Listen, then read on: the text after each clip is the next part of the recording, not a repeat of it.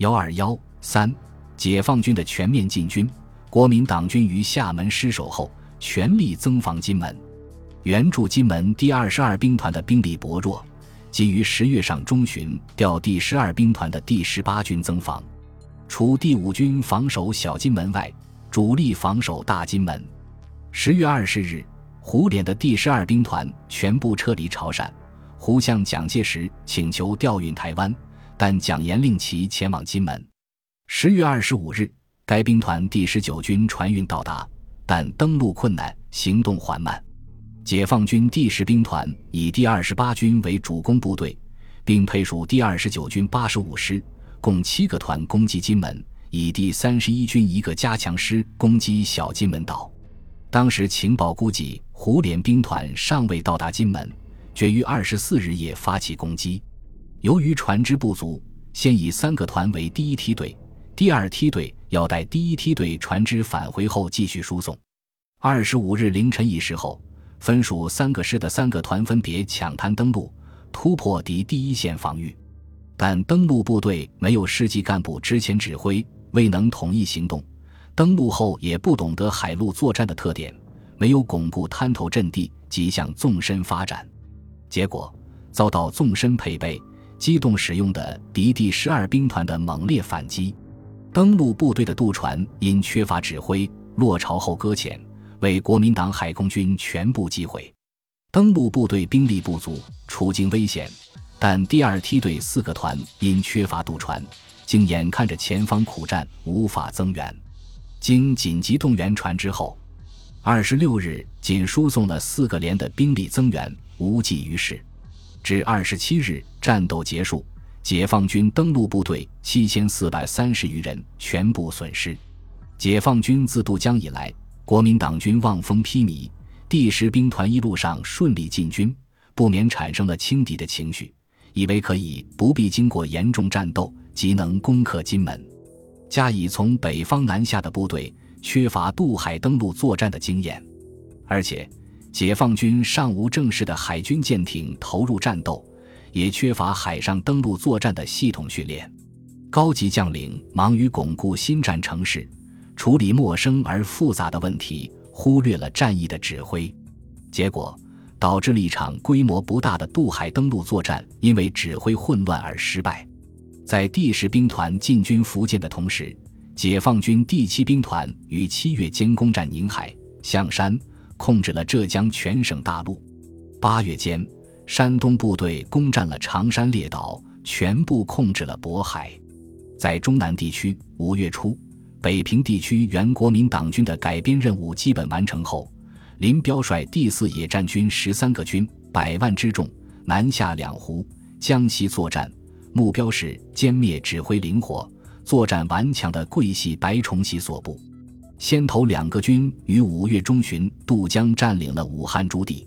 五月二十五日。中共中央军委又命令第二野战军在江西丰城一线的陈赓兵团归林彪、罗荣桓指挥，协力歼灭白崇禧主力。但第四野战军主力到达长江以北后，粮食发生了极大的困难，不得不休整救粮，未能立即进兵。白崇禧撤退到长沙之后，仍积极部署抵抗。七月四日，他从长沙到常德。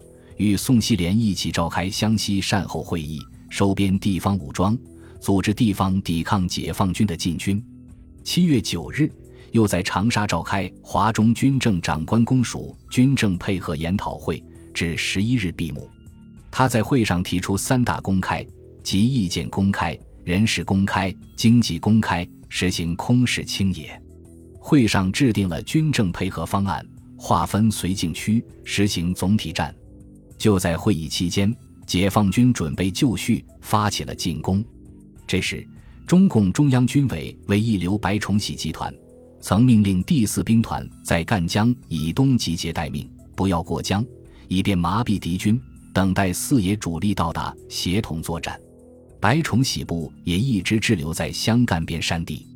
六月下旬，驻守宜昌一线的国民党黄埔系的湘鄂边区绥靖司令官宋希濂。命令所部进占当阳、荆门、远安，侦察敌情，抢运粮食。七月四日，林彪、邓子恢向军委报告，决心在东西两线同时发起湘赣边战役和宜沙战役，歼灭白崇禧和宋希濂两部。计划以先头部队迂回敌之突出部分，断其退路，但围而不攻，以麻痹其后方的敌军主力。然后我军各部自两侧向敌身后方迂回，完成包围后再组织攻击。这时，长沙绥靖公署主任。湖南省主席程潜正同中共方面洽谈局部和平，毛泽东电令林彪、邓子恢等与程潜联络，争取实现和平。因此，此次军事行动，解放军不向长沙正面进攻。七月九日，宋希濂部第二军自当阳北进，与解放军第十三兵团先头部队遭遇，战斗提前打响。十三兵团即下令各军迂回包围敌军，但宋希濂发现解放军主力南下后，即下令撤退，在宜昌外围依托既设阵地进行抵抗。同时，他立即从常德赶到枝江，改乘军舰于十五日赶回宜昌。这时，解放军正包围攻击宜昌、沙市、江陵，第一二师突破江防，由古老贝渡江，准备截断宜昌敌军退路。宋希濂鉴于态势严重，即命令部队向巴东、野三关一线转移，指挥所暂撤到三斗坪。解放军未能围歼敌军主力，七月十八日即停止追击，乘胜向常德、松滋等地推进。在东线，解放军第十五兵团先头军进击高安，然后以第十二兵团由通城经长寿街直插浏阳、万载。第四兵团渡赣江向宜春、万载以西前进，在高安、万载、宜春之线，三个强大兵团合击白崇禧主力。但当向高安挺进的第四十三军于八日到达九仙汤以南地区时，白崇禧部即发现了解放军的企图，于九日拂晓从高安、奉新、上府镇南撤。解放军三个兵团即转入追击。七月十三日。白崇禧命令在萍乡一线的所属部队连夜后撒至攸县、茶陵地区，跳出了解放军的包围圈。解放军推进至浏阳、宜春即停止了追击。鉴于林彪所部第四野战军主力南进，白崇禧于七月二十一日部署继续后撤。其指导原则为：本公署以巩固湘西、湘南、屏障粤北、川东两大门户。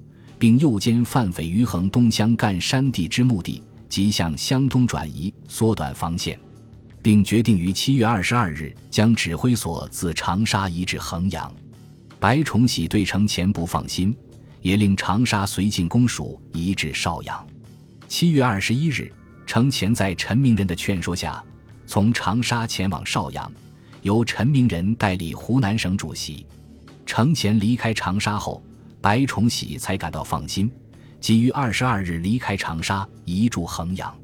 当时，白崇禧以宋希濂部为其左翼屏障，曾电令宋部撤退方向为：应以有力之一部撤守丽水南岸，与在石门整训之第二二军重新建立抵抗，据匪沿沙场公路南犯，巩固湘西，并掩护华中主力军左侧北安全。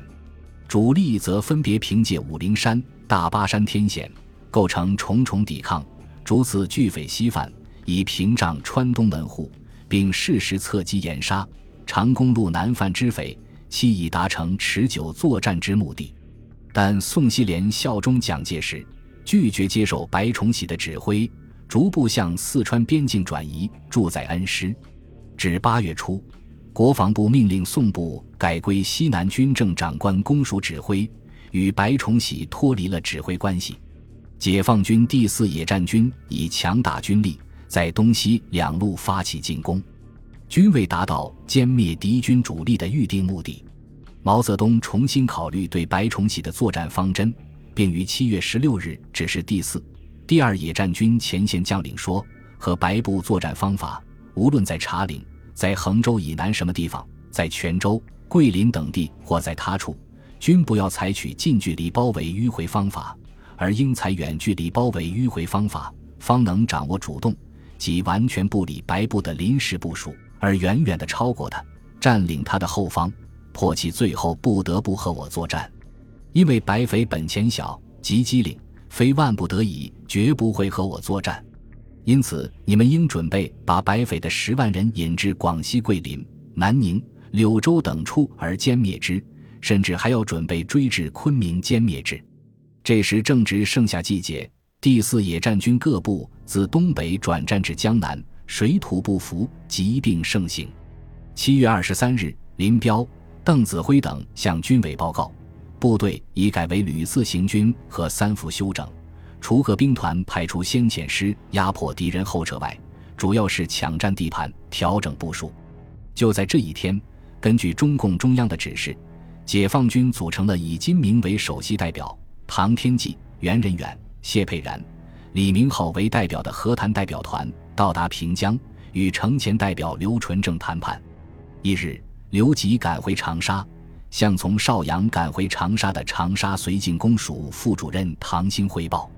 在先，毛泽东于接到程前关于根据中共中央公布的和谈原则谋取局部和平的备忘录后，曾于七月四日复电程前，表示：只要先生决心站在人民方面，反美反蒋反贵，先生全以处置，彼方均能谅解。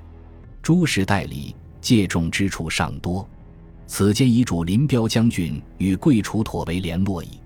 起义酝酿成熟。七月二十九日，程潜秘密从邵阳回到长沙，受毛泽东委托南来的程潜旧部李明浩也到长沙与程潜、陈明仁会晤。本集播放完毕，感谢您的收听，喜欢请订阅加关注，主页有更多精彩内容。